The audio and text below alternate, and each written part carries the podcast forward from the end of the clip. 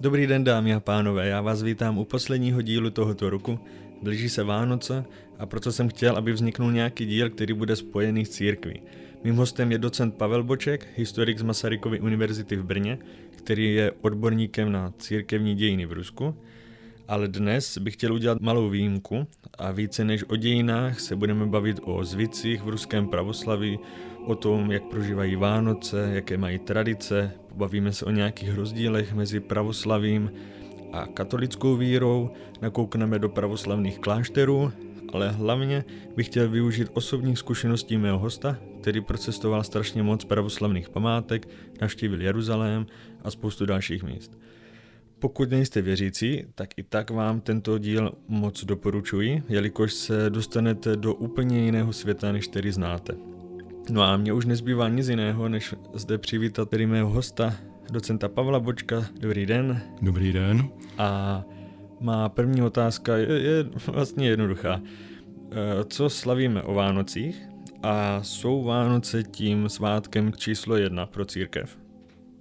Vánoce jsou v křesťanském světě vnímány jako svátek velmi významný. E, je to tak vlastně, že v oficiálním učení, možno říci všech křesťanských církví, je to tak, že největším svátkem jsou Velikonoce, Kristovo zmrtvých vstání. Ale v očích řady věřících, nevím, netroufnu si tvrdit, že většiny, to se asi tak vyjádřit nedá, ale pro spoustu věřících i křesťanů je to tak, že vnímají jako ty největší svátky právě Vánoce, to znamená narození Ježíše Krista. Ono je to spojeno s tím, jakým způsobem se Vánoce slaví, je to spojeno samozřejmě s tím Ježíškem, se stromečkem, s dárečky, tak tohle všechno dohromady dává těm Vánocům takový dojem, jako by byly tím pro křesťanské církve křesťanský svět tím svátkem největším, ale důležitější jsou eh, Velikonoce právě protože teda Kristus stal z mrtvých a naplnil tak vlastně, co naplnit měl a otevřel lidem cestu ke, ke spasení. Ale to Kristovo narození, to slavíme tedy o těch, o těch Vánocích. Připomínáme si tu událost, kdy se v Betlémě paně Marii narodil, narodil malý Ježíšek, který ten spasitel, spasitel a vykupitel. Aha, já jsem právě vždycky myslel, že Vánoce jsou ty, ty nejdůležitější svátky. No a e, liší se teda nějak pravoslavné a katolické Vánoce? Pravoslavné Vánoce se od katolických, e, pokud se týká té slavnostní liturgie, průběhu oslav, tak se, tak se neliší. To, co je poměrně velkým rozdílem, v pravoslavném světě a ve světě katolickém je to, že pravoslavní mají před Vánocemi velmi přísný 40-denní půst. Oni nemají ten, všichni vědí, vědí nebo věč, hodně lidí ví, že mají pravoslavní velký 40-denní půst před eh, Velikonocemi, ale oni mají i velký 40-denní půst před Vánocemi. Poměrně velmi přísný. Říká se mu Filipovský, protože začíná o svátku svatého Filipa a končí vlastně 24, no končí vlastně, no podle kalendáře pochopitelně na tom záleží, čili končí ten den před narozením Ježíše, Ježíše Krista. Ten pust je skutečně velmi, velmi přísný, prezentují to tak, že pro ně je to ten pravý advent a ta pravá příprava k naro- pro narození, oslavy narození Ježíše Krista. Jinak ta liturgie je v podstatě stejná, stejný průběh, zpívají krásné koledy, to všechno ano. Tady je zase trošinku rozdíl v těch zemích, kde eh, je to pravoslaví hodně, nebo dominujícím náboženstvím, tak tam není vlastně eh, lidový zpěv v chrámech vůbec možný, tam všechno zpívá eh, jáhen, kněz nebo biskup, ten, kdo prostě tu liturgii slouží a může sloužit, a zbor. V tom prostředí našem nebo na Slovensku, kde je pravoslavných víc než u nás, tak tam se občas objeví i ten lidový zpěv. Oni mají krásné lidové koledy, to všechno ano, ale při té liturgii slavnostní vánoční zpívat nemůžou, prostě proto, že tam je taková, že tam je taková tradice. Lidový zpěv anebo vůbec účast mm, věřících lajků na té, na té liturgii je, je docela omezená, to je poměrně velký rozdíl oproti té situaci u nás. Ale jinak, jak už jsem řekl, ta liturgie se v podstatě nijak neliší, má stejný průběh, i ta oslava je vlastně stejná, tam nějaký velký rozdíl není No je samozřejmě podstatný je v délce, protože ta liturgie trvá tak dvě až čtyři hodiny, záleží na tom, kdo ji slouží, jak jsou ty zpěvy dlouhé, takže pro věřící je to podstatně náročnější. Navíc ještě v pravo, zase v těch zemích, kde pravoslaví dominuje, Rusko, Balkán, Bulharsko například, nebo Srbsko, Oni při, těch, při té liturgii stojí a když mají stát ty dvě až čtyři hodiny, případně i déle, tak je to docela náročné fyzicky, takže ta oslava prostě a prožitek z té liturgie je možná jak pro koho, ale umocňová nebo naopak teda omezován tím, že mohou bolet záda nebo nohy nebo něco podobného. Ty zpěvy, které zpívají, jsou, jsou krásné, ta liturgie je, působí hodně. Navíc ještě tady je jeden moment, který je typický pro eh, pravoslavné chrámy a bohoslužby. Hodně mají tam, mají tam hodně svíček, které zapalují před ikonami a navíc ještě podstatně víc, než v katolických kostelích se to vrací zpátky ale oni daleko víc používají kadidlo. Takže ta liturgie působí na všechny smysly.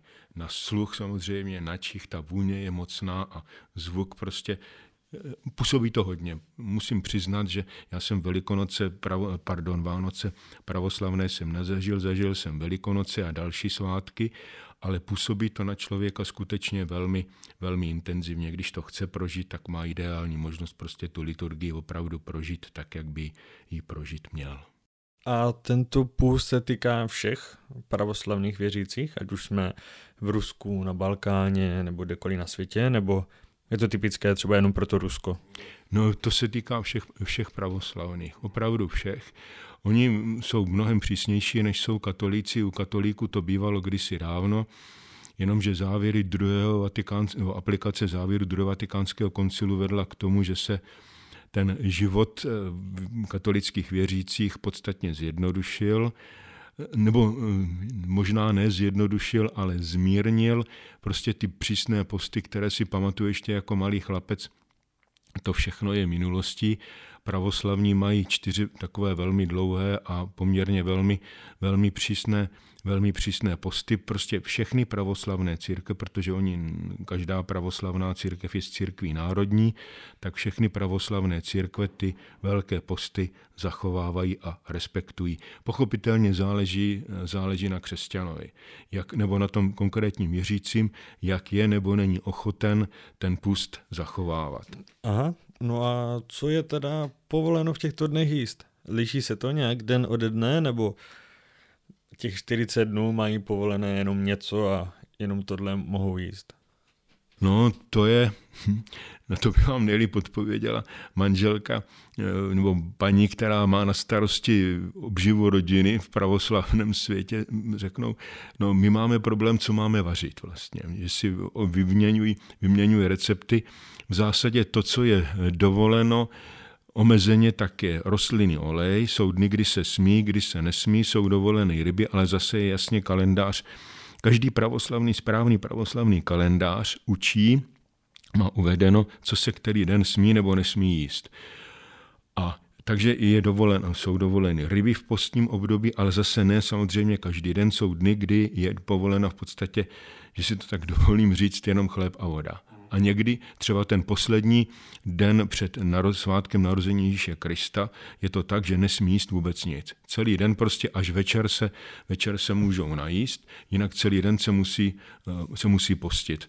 Takže je to pro tu ženu, když má vařit a když chtějí ten pust skutečně zachovávat, tak to není úplně jednoduché, aby to, eh, to jídlo, aby se pořád neopakovalo dokola. Takže mají speciální postní kuchařky, podle kterých vaří a připravují, připravují jídla, jsou zajímavá, to je potřeba říct. Ovoce, zelenina,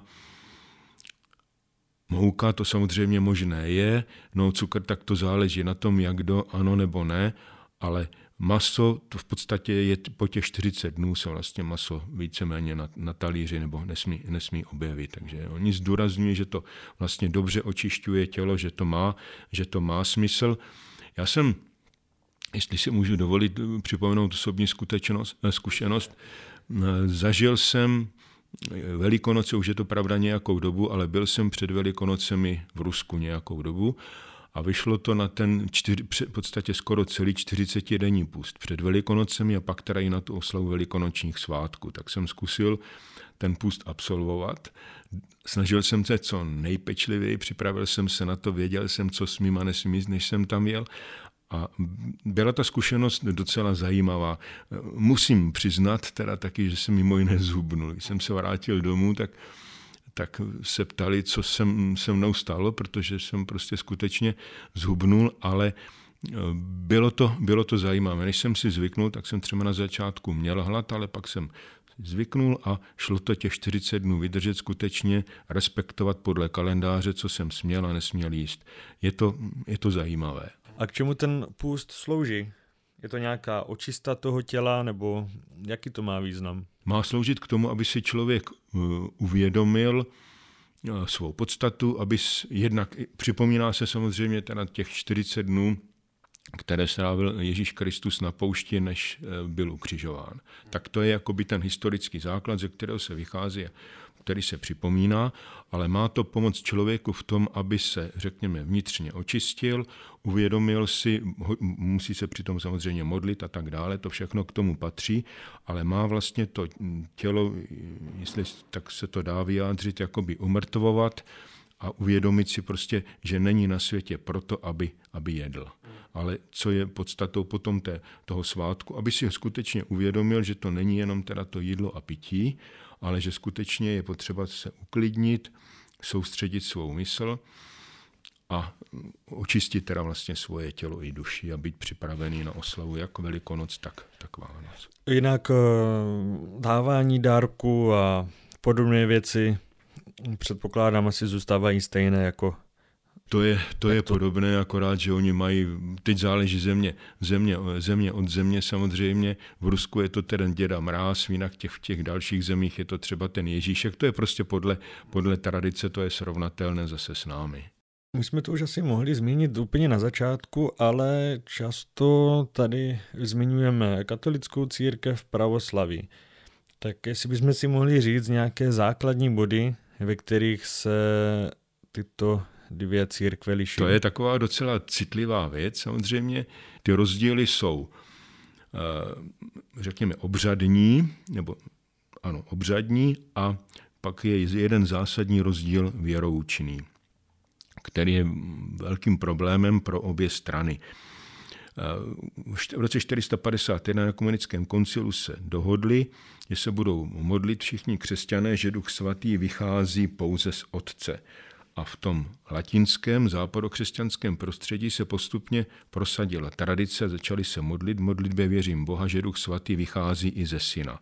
To je proslulé filioque. A tím otcem je myšlený... Bůh Otec, samozřejmě Bůh Otec, Bůh Syn, Ježíš Kristus a Duch Svatý podle toho, té tradice, která se prosadila na západě, tak Duch Svatý vychází nejenom z Otce, ale vychází také ze Syna.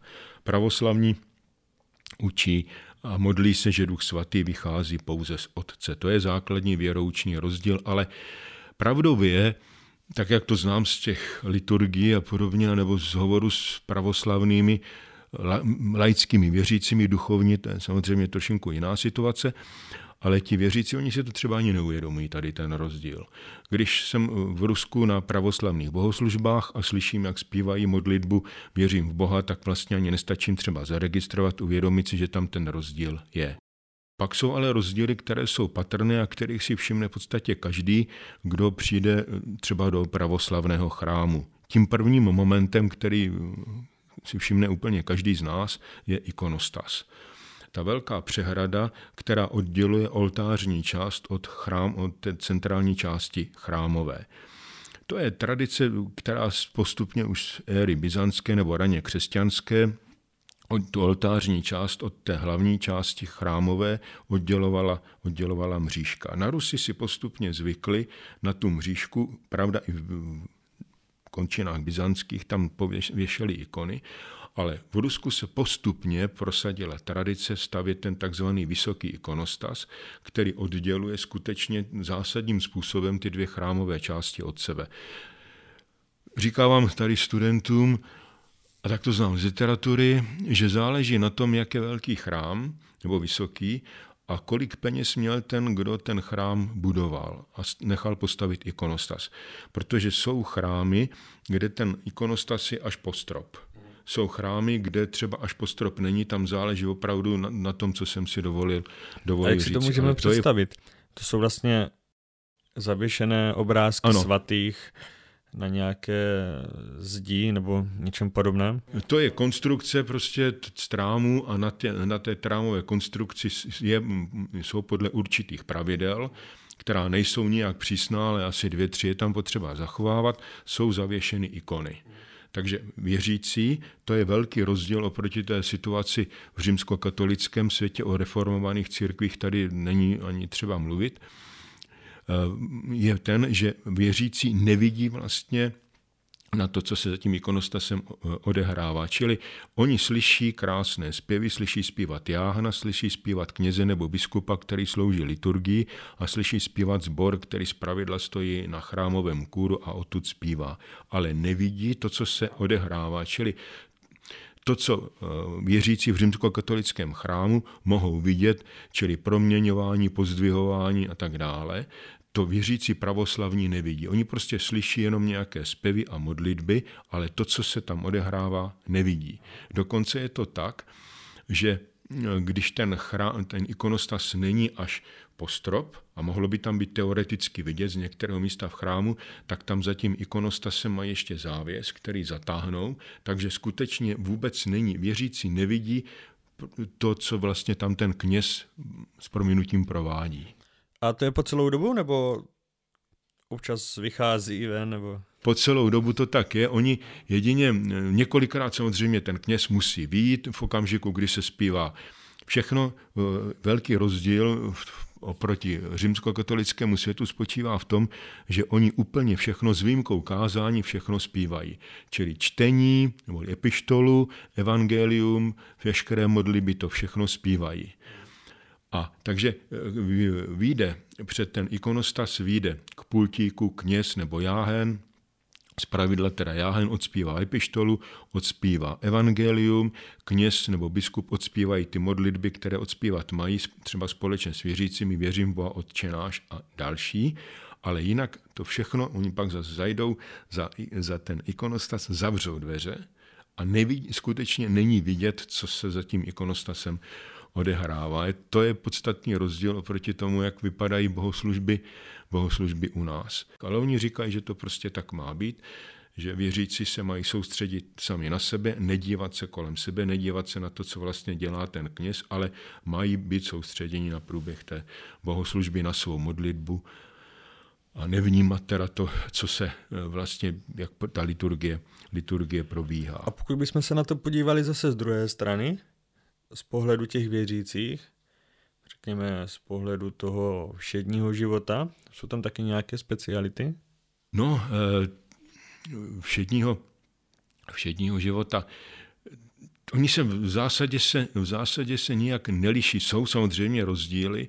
Eh, oni nemají takovou tu tradici chodit třeba každý den ke přijímání, tak jak to dělávají katoličtí věřící. Oni mají zapovinnost jít dvakrát do roka, aby se měli nechat vyspovídat a jít ke přijímání, tak jak je to teda podle pravidel i v církvi římskokatolické, to je stejné, ale zatímco v tom katolickém světě je řada věřících, kteří chodí, kteří chodí ke přijímání velmi často, tak v tom pravoslavném světě to tak být nemusí.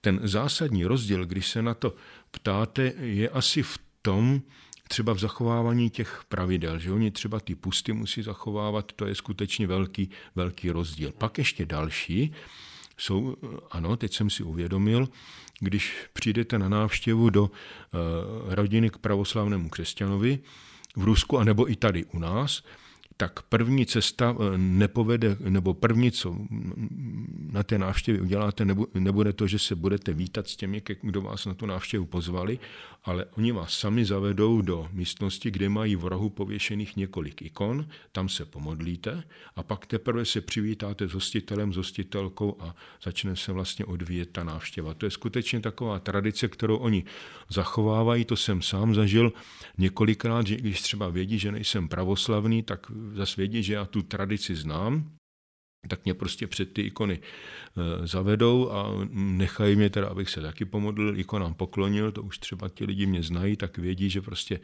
vím já, co, co mám udělat, jak se prostě mám zachovat, abych neurazil teda jejich, jejich zvyklosti, ale to je jeden, jedna z projevů, jeden z projevů toho, na co jste se ptal.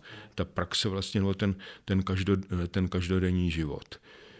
Eh, no, pak ještě k těm rozdílům, kterých, kterých si všimneme všichni, mm, patří to, že eh, při liturgii používají zásadně červené víno. Mm, tomu vínu se říká kagor, eh, nebo kagorščik, jak říkají na Rusy. Je to víno, které je hodně silné, je velmi dobré, ale dá se samozřejmě, pije se teda nejenom, nepoužívá se jenom při té liturgii, stejně jako je tomu u nás, ale musí se s kagorem zacházet velmi opatrně, protože je to skutečně velmi silné víno a když to opíšu, tak ten další den potom z něho může docela bolet hlava. Takže je potřeba velmi rozumně, je lépe ho ředit, anebo teda opravdu pít kagor a zároveň teda také pít vodu, protože jinak se může stát, že bude člověku druhý den úplně nejlíp. A potom ještě je jeden velký rozdíl, ten je asi nejvýraznější pro obecné teda pojetí. Pravoslavní používají při liturgii kvašený chléb, zatímco katolíci používají tu tenkou oplatku, hostii. Ve středověku eh, na Rusi říkávali, že katolíci jsou opresnočníci, protože opresnok je ta oplatka. To je rozdíl, který je výrazný, kterého si samozřejmě všimne každý také. A pak ještě s tím souvisí jedna věc, která je docela zajímavá i pro české prostředí, protože pravoslavní zásadně přijímají pod obojí. Vypadá to tak, že mají velkou, velký kalich, do kterého zase ten kněz nebo biskup Jáhen nemůže sloužit liturgii, to je velký zase rozdíl proti světu římskokatolickému, kde může Jáhen eh, řadu svátostí uskutečnit, u, pravoslavných nemůže. Tam jeho hlavní role spočívá v tom, že zpívá. A když je jáhen, který umí dobře zpívat a pěkně zpívat, tak si ho samozřejmě všichni váží a respektují a půjčují si ho třeba z těch chrámů, když jsou velké svátky, tak požádají, jeden kněz požádá druhého, nebo jsem zažil situaci v Moskvě, že požádali přímo teda z patriarchátu, aby Jáhen z jednoho chrámu jel zpívat o, velké, o, na, o, velký, o velkém svátku do chrámu Krista Spasitele, protože o tom Jáhnovi věděli, že má krásný hlas a skutečně velmi pěkně zpívá. A pak ještě jeden rozdíl, který je zajímavý hodně.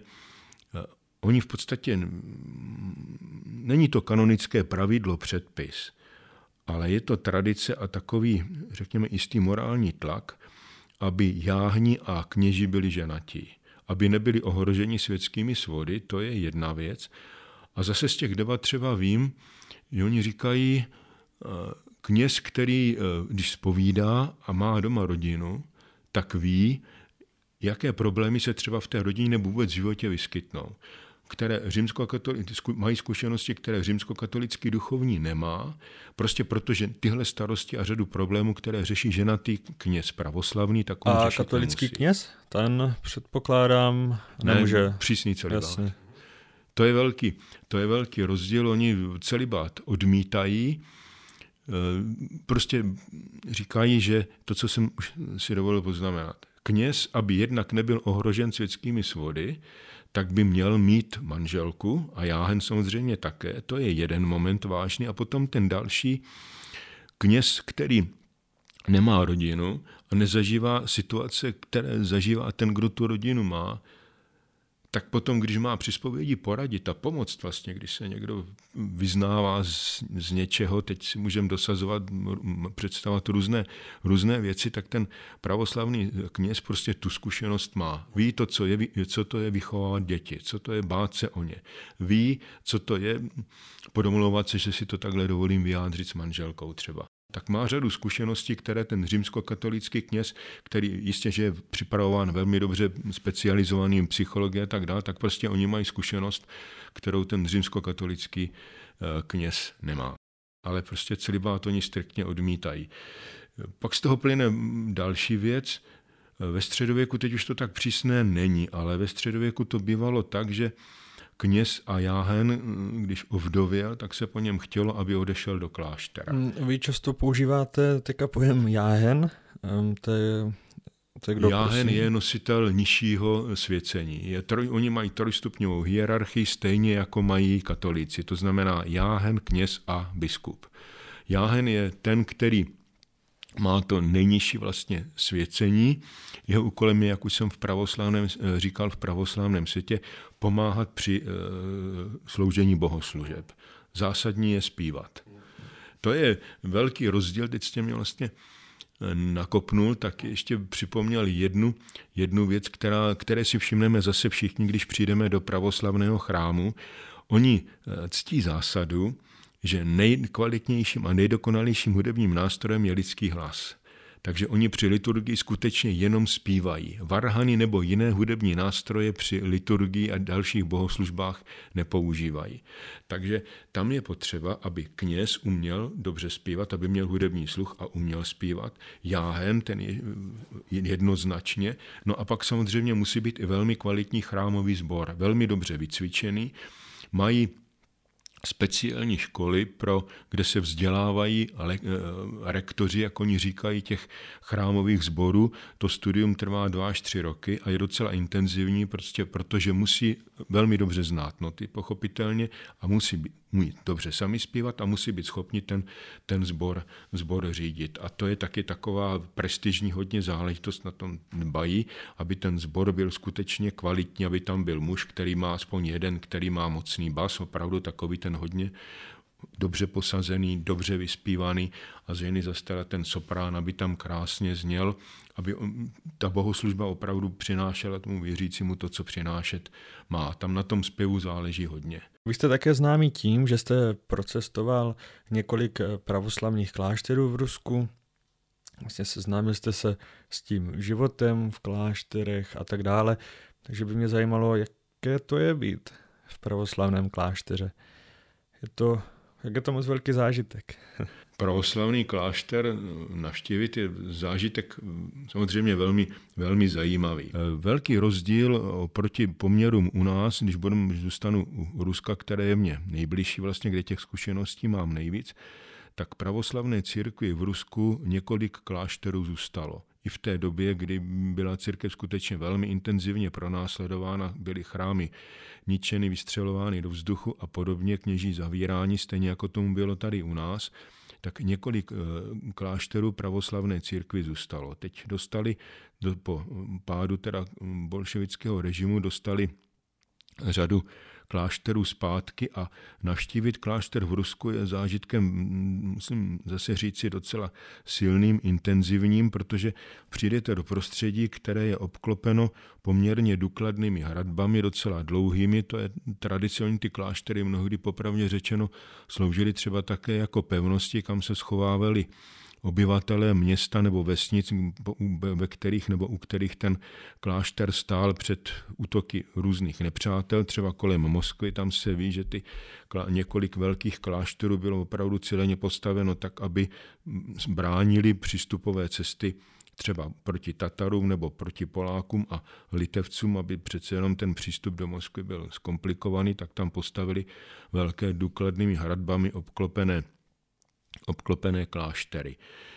V každém klášteře, když teda se tam ti mniši vrátili, vrátili zpátky, tak samozřejmě je několik, je několik chrámů, je tam jídel, je tam dům velký, ve kterém mají jednotlivé jednotlivé pokojíky, ty svoje cely, ta dávná tradice, že každý mnich měl svůj domeček, to samozřejmě je dávno, dávno pryč, prostě protože když tam těch mnichů žije třeba několik desítek, tak by se ty jednotlivé domečky, ty cely by se tam eh, prostě do toho prostoru nevydaly.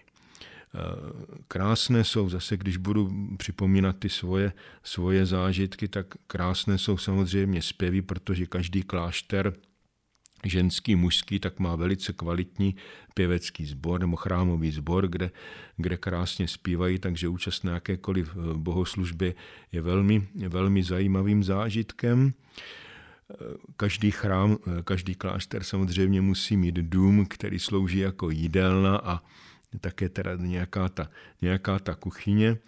Měl jsem to štěstí eh, před nějakou dobou navštívit jeden klášter kousek od Moskvy právě v postní, v postní době, kde jsem se seznámil s novicem, jak pravoslavní říkají, s poslušníkem, který mě potom klášteře dvě a půl hodiny vodil, povídali jsme si a On potom, když už se blížila doba, kdy jsem musel jít na autobus, abych se vracel zpátky do Moskvy, tak mě pozval na, na oběd. Obědovali jsme postní, postní borš, což byla polévka, eh, voda se zeleninou vlastně, ale velice dobrý.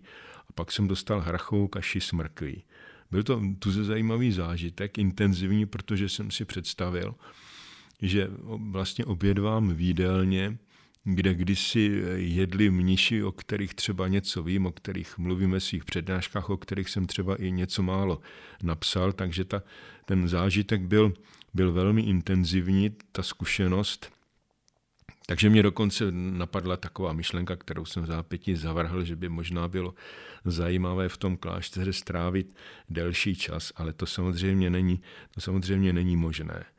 Dověděl jsem se třeba takové zajímavé věci, mniši, kteří žijí v tomhle klášteře, tak mají jistý problém, aby se uživili v podstatě, protože od patriarchátu žádné peníze velké nedostávají.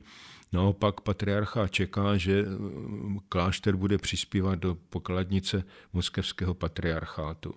Ten klášter pochází z konce 15. století. Památkáři velí, tam je ta, podobné jako tady u nás, památkáři, když ten klášter postupně rekonstruují, tak trvají na tom, že musí používat speciální cihly, které mají kvalitu srovnatelnou s cihlami, ze kterých byl kdysi ráno postaven. Tak oni, když ty cihly chtějí, jsou docela drahé, tak musí našetřit peníze, pak si ty cihly koupí no a přijdou nějací zedníci a klášt, opravují, tom klášteře dělají, co je potřeba. Tak mě ten novic mě říkal, že mají svůj kravín, ve kterém mají asi 15-20 krav a v tom, v tom kravině teda nepracují ti eh, mniši samozřejmě, tam mají domky kousek dál, kde bydlí lajci, kteří jsou jakoby najati těmi, eh, tím klášterem k tomu, aby se o ten kravín postarali. No a protože v těch 40 velkých, a nejenom, pak jsou ještě menší pusty, tak nesmí ani pít mléko, ani jíst síry, máslo, tak prostě to, co vyrobí, tak prodávají a tak mimo jiné dostávají nebo získávají peníze na to, aby mohli ten klášter postupně obnovovat, aby samozřejmě měli teda také z čeho, z čeho žít a po, prostě uživili vlastně, uživili vlastně sami sebe. Čili tady je velký rozdíl oproti, oproti poměrům u nás, protože víme teda, že církev, teď církev dostává zpátky svoje majetky, s čímž je s jakými problémy je to spojeno, ale tam je ta odluka církve od státu skutečně dávnou a důslednou záležitostí, takže oni jsou na to zvyklí a jsou schopni se uživit. Zajímavá další zkušenost v jiném klášteře, to byl také docela zajímavý zážitek, jsem se potkal s mnichem, který měl na starosti několik desítek úlů včel, takže si s ním povídat o tom, jak včelaři bylo, bylo docela zajímavé. V jiném klášteře zase mniši vyrábějí, no, nejenom samozřejmě mniši, ale také někdo nějaké té dílně pracují, tak vyrábějí mídlo a prodávají takové věci. Prostě musí se snažit, skutečně snažit, aby se dokázali uživit, prostě protože od patriarchátu skutečně žádné peníze nedostanou. A tady ještě je jedna věc, tak jak jsme si povídali o těch rozdílech, farnost živí skutečně farníci. Tam eh, v průběhu liturgie, to je stejné jako v tom západokřesťanském světě, vyrazí někdo, kdo bychom mohli říct jako kostelník, tak vyrazí s velkým tácem a jde, jde po sbírce a věřící přispívají. Je vidět, že třeba podle toho, jak jsou oblečeni, že třeba nemají moc peněz, ale dávají poměrně velké peníze do té, do té sbírky, prostě protože vědí, že jiná možnost není že ten kněz žádné peníze nedostane a když má tu farnost uživit, má se postarat o chrám, má se postarat o faru a nakoupit všechno, co vlastně k fungování fary a chrámu potřebuje, tak vlastně ti věřící, to všechno platí ti věřící. To je, tady je poměrně velký, velký rozdíl, to, co my si ještě třeba neuvědomujeme a co čeká věřící tady u nás, tak v Rusku eh, zažívají vlastně dnes a denně a jsou na to skutečně zvyklí a počítají s tím. A co životní styl těch eh, mnichů? změnil se nějak za ta staletí, nebo, nebo to zůstává tak nějak stejné už od těch počátků? To je, to je, srovna, to je srovnatelné z počátky. Eh, tady je jedna věc, která je vážná. Eh, v pravoslavném světě neexistují místské řády. Zatímco tady v tom západokřesťanském světě známe františkány, dominikány, jezuity, které se měla si uvést na prvém místě, byť nejsou teda tím řádem, nejstarším, tak v pravoslavném světě eh, mnižské řády neexistují. Tam jsou jednotlivé kláštery a je možno říci, že každý klášter je originál. Každý klášter musí mít svoje regule, podle kterých je řízen a spravován. Záleží na tom, jakou podobu ty regule mají, ale taková ta dávná tradice několikrát denně se sejít na společné bohoslužby, několikrát denně se společně modlit potom povinnost fyzické práce pro všechny. To všechno zůstává, to všechno zůstává zachováno. Tady ta tradice, tak jak se vytvořila, eh, oni eh, pravoslavní zdůrazňují, že už někdy v polovině 9. století, čili, abych si dovolil jenom letmo připomenout, když přišli Konstantin s Metodiem, na Velkou Moravu, tak oni říkají, že v té době už vlastně pravoslavná věrouka byla, byla dotvořena, že od té doby se nic nezměnilo a je možné říci, že tak, jak vlastně se vytvářely, formovaly první kláštery, což je nějaké čtvrté, eh, konec třetího, čtvrté, páté století, tak v podstatě zůstávají ten denní život, pořad, ty modlitby, společná práce, to všechno ostatní, to zůstává, to zůstává zachováno. Tady se ten nějaký vývoj, vývoj neprojevil podstatnějším způsobem. A navštívit tento klášter může dokoliv, nebo k tomu potřebujete nějaké speciální povolení? Eh, může tam, může tam přijít kdokoliv, jistě, že může, ale je ještě jedna věc, tak jak jste se ptal, na ty rozdíly já jsem opomněl, jste mě teď dobře napověděl. V zásadě byste neměl, nebo kdo, by, kdo chce, chce jít podívat do pravoslavného chrámu, tak by měl vědět, že v létě eh, muž nesmí mít eh, šortky, musí mít dlouhé kalhoty. Eh, nesmí mít jenom nějaké malé tričko, prostě musí mít minimálně to tričko s krátkým rukávem. Prostě to je povinnost. U žen platí, že by při vstupu do chrámu měli mít sukni. Neby, neměli by mít kalhoty. Můžou mít nepříliš krátkou, můžou mít minisukni, ale musí mít sukni. Oni to řešívají tak, že u těch chrámů tam, kde teda je kněz přísný a dbá na to, tak mají velké krabice, ve kterých jsou šátky, nebo žena má v kabelce šátek, prostě si ho namotá kolem pasu, zastrčí za pásek nebo co a má jakoby sukni a jde se do toho chrámu podívat klášterech tam je to přísnější, tam skutečně, a to platí teda i třeba v Srbsku, tam mám tu vlastní zkušenost také, tam ženy skutečně musí mít aspoň ten šátek namotaný kolem sebe. V klášterech je to naprosto jasné. Může tam přijít každý se podívat, ale musí počítat s tím, že když bude oblečen nevhodným způsobem, je to zpravidla tak, že na chrámových dveřích je napsáno a vyobrazeno, jak má být člověk oblečen, aby se nestalo, že ho do toho chrámu, že ho do toho chrámu nepustí. Já mám takovou jinou trošinku zkušenost. Eh, byl jsem v Moskvě taky a Šel jsem do jednoho kláštera, kde je, kde je eh, krásný chrám z přelomu 15. a 16. století. A ono v těch klášterech je zakázáno fotit. Já jsem se domníval teda, že mě nikdo nevidí, bylo to v neděli popolední těsně, tak jsem si říkal, nikde nikoho jsem neviděl a najednou se tam objevil, jsem vytáhl fotoaparát Teď jsem ten chrám si vyfotil a objevil se tam najednou nějaký strážce začal na mě křičet prostě to, že, že jsem si to dovolil a podobně. No a tak jsem se mu snažil vysvětlit, že proč to dělám, co je mým cílem, že mám tady v Brně svoje studenty a že mluví vám o pravoslaví a o ruském pravoslaví a on prostě nedal, no tak naštěstí mě teda fotoaparát nevytrhl, takže mě, ty fotky mě zůstaly, ale bylo to velmi nepříjemné, odkvačil jsem pryč. A pak jsem říkal kolegovi, se kterým se leta letoucí znal na Moskevské univerzitě, co se mě stalo v kterém klášteře. Říkal jsem, ale ty ve své knižce přece ty fotky máš. A on mě říkal, no jo, to já jsem měl povolení. Říkal, měl štěstí, že ti ten fotoaparát nerozbil. Kdyby to byl jo, přísnej strážce, tak by ti ten fotoaparát mohl rozbít. Čili to je zase taková zkušenost, kterou jsem, kterou jsem udělal, ale když se vrátím k tomu, na co jste se ptal, tam je opravdu potřeba počítat s tím, že musíte být oblečen podle toho, jak oni si představují. Jinak se může stát, že prostě vás do toho chrámu nepustí, anebo když projdete, tak si vás může všimnout ne nějaký hlídač, který tam je, ale i někdo z těch věřících, kteří jsou ve chrámu a můžou na vás reagovat ještě hůř než nějaký strážce. Moje zkušenost je taková, že jsem se dokázal dohodnout s mnichem, kterému jsem vysvětloval, že bych prostě si potřeboval něco, že bych si potřeboval něco vyfotit a tak on mě to dovolil. A teď se na mě ti věřící dívali eh, zajímavým způsobem. Když jsem se k tomu dostal, tak jsem si uvědomil jednu intenzivní zkušenost.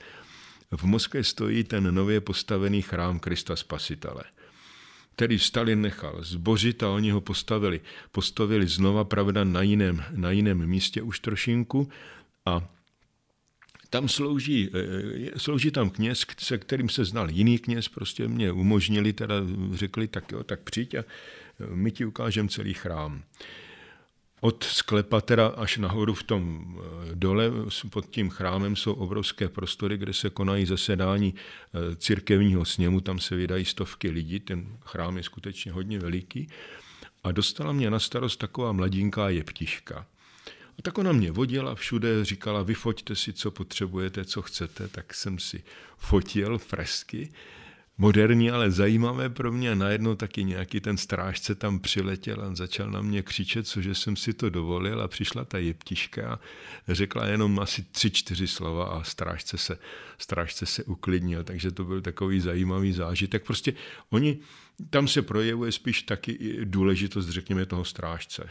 Já myslím, že kdybych fotil a teď se objevila tam ta jeptiška, kdybych se jí snažil vysvětlit, proč to dělám a co je mým cílem, proč jsem si tu fresku fotil, že třeba ten námět chci ukázat svým studentům, tak si myslím, že bych se s ní dokázal dohodnout. Tu zkušenost mám právě s několika mnichy, ale s těmi strážci je to někdy těžké. On prostě má na sobě nějakou uniformu a tak on je důležitý jako ten strážce. Vy jste také navštívil Jeruzalém, tak jestli byste nám mohl říct třeba nějaké zážitky, jaké to bylo?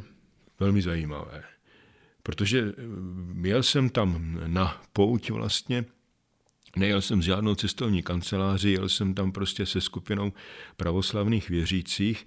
Eh, ta návštěva Jeruzaléma a vůbec teda Palestiny odpovídala právě tomu, proč jsme tam, proč jsme tam jeli. Takže ty, ty zážitky byly velmi zajímavé, protože jsem třeba zažil půlnoční liturgii, kterou jsem tam byl s námi pravoslavný pan farář, tady brněnský, tak jsme se účastnili půlnoční liturgie v chrámu Krista Spasitele. Velice zajímavý zážitek to byl, protože těch duchovních, kteří tu tam vlastně spolu sloužili, tak jich tam bylo velké množství, krásně zpívali a právě proto, že teda to byl ten chrám božího, božího hrobu, tak ten zážitek byl hodně, hodně intenzivní, provázený právě i tím, že tě, to bylo, se to odehrávalo v těch, v těch prostorách, takže to bylo hodně, hodně zajímavé. Absolvoval jsem eh, křížovou cestu, ale ne taky, jaký tam chodí ti eh, římskokatoličtí věřící a absolvoval jsem křížovou cestu, kterou chodí pravoslavní, to bylo také hodně zajímavé.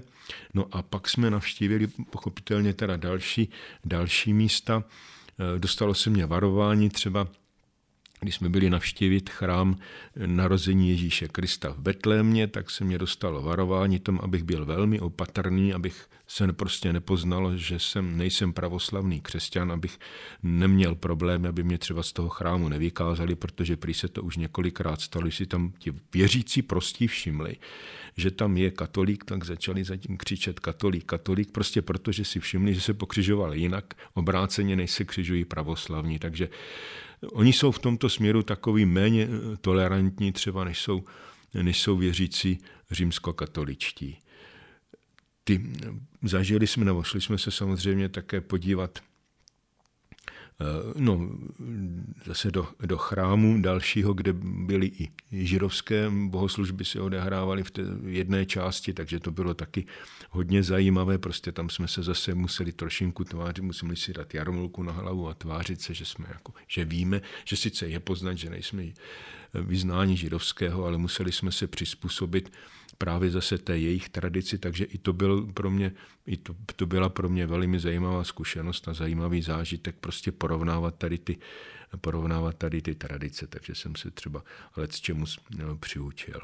To, to bylo užitečné hodně v tom, v tomto směru. A bylo to v době po, krátce po velikonocích, takže jsme zpívali krásné, takové jednoduché, no tak jednoduché, třeba delší zpěvy, ale naučili mě, jsem musel opatrně, protože příliš zpívat neumím, tak jsem musel hodně potichu, abych teda prostě nekazil dojem nebo co, ale, ale bylo, bylo, bylo to zajímavé, ano, to, to jo.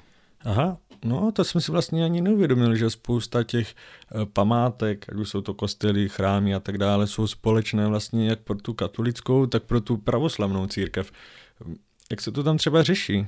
Tam je, oni mají eh, ten chrám Božího hrobu, tak tam jsou boční kaple které jsou určené, které, která, které patří církvi ale v, té hlavních, v tom hlavním chrámu mají vlastně dohodnuté, kdy tam slouží katolíci a kdy slouží pravoslavní. Aby nedocházelo ke konfliktům tohoto typu, to by samozřejmě se velmi snadno mohlo stát, tak to mají rozdělené a přesně dohodnuté, kdy kdo tam tu liturgii slouží, tak aby se vyhnuli kontroverzím. Jinak je to, jinak je to tak, že v Betlémě třeba je ten chrám, teda kde se slaví narození zase Ježíše Krista, no tak taky je to rozdělené, aby aby prostě, protože to místo je jedno, kde se Kristus měl narodit, tak se musí porovnat samozřejmě tak, aby se tam mohli pomodlit a tu mši nebo liturgii, jak říkají pravoslavní, nebo služba říkají, tak aby tam mohli odsloužit, tak je potřeba se umět, umět dohodnout. Tam to, tam to docela funguje, tady to. Protože vlastně jiná, jiná možnost není,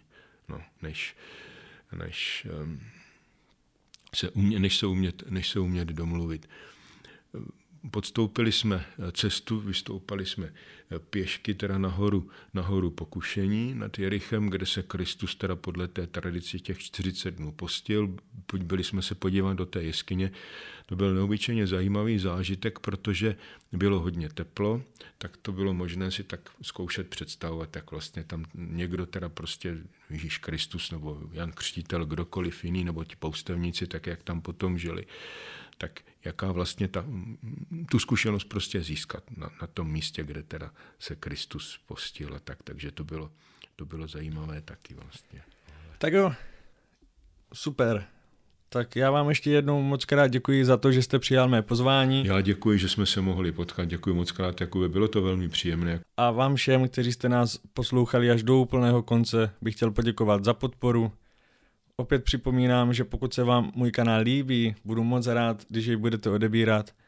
A na úplný závěr bych vám chtěl popřát krásné Vánoce a naslyšenou za rok u dalšího dílu.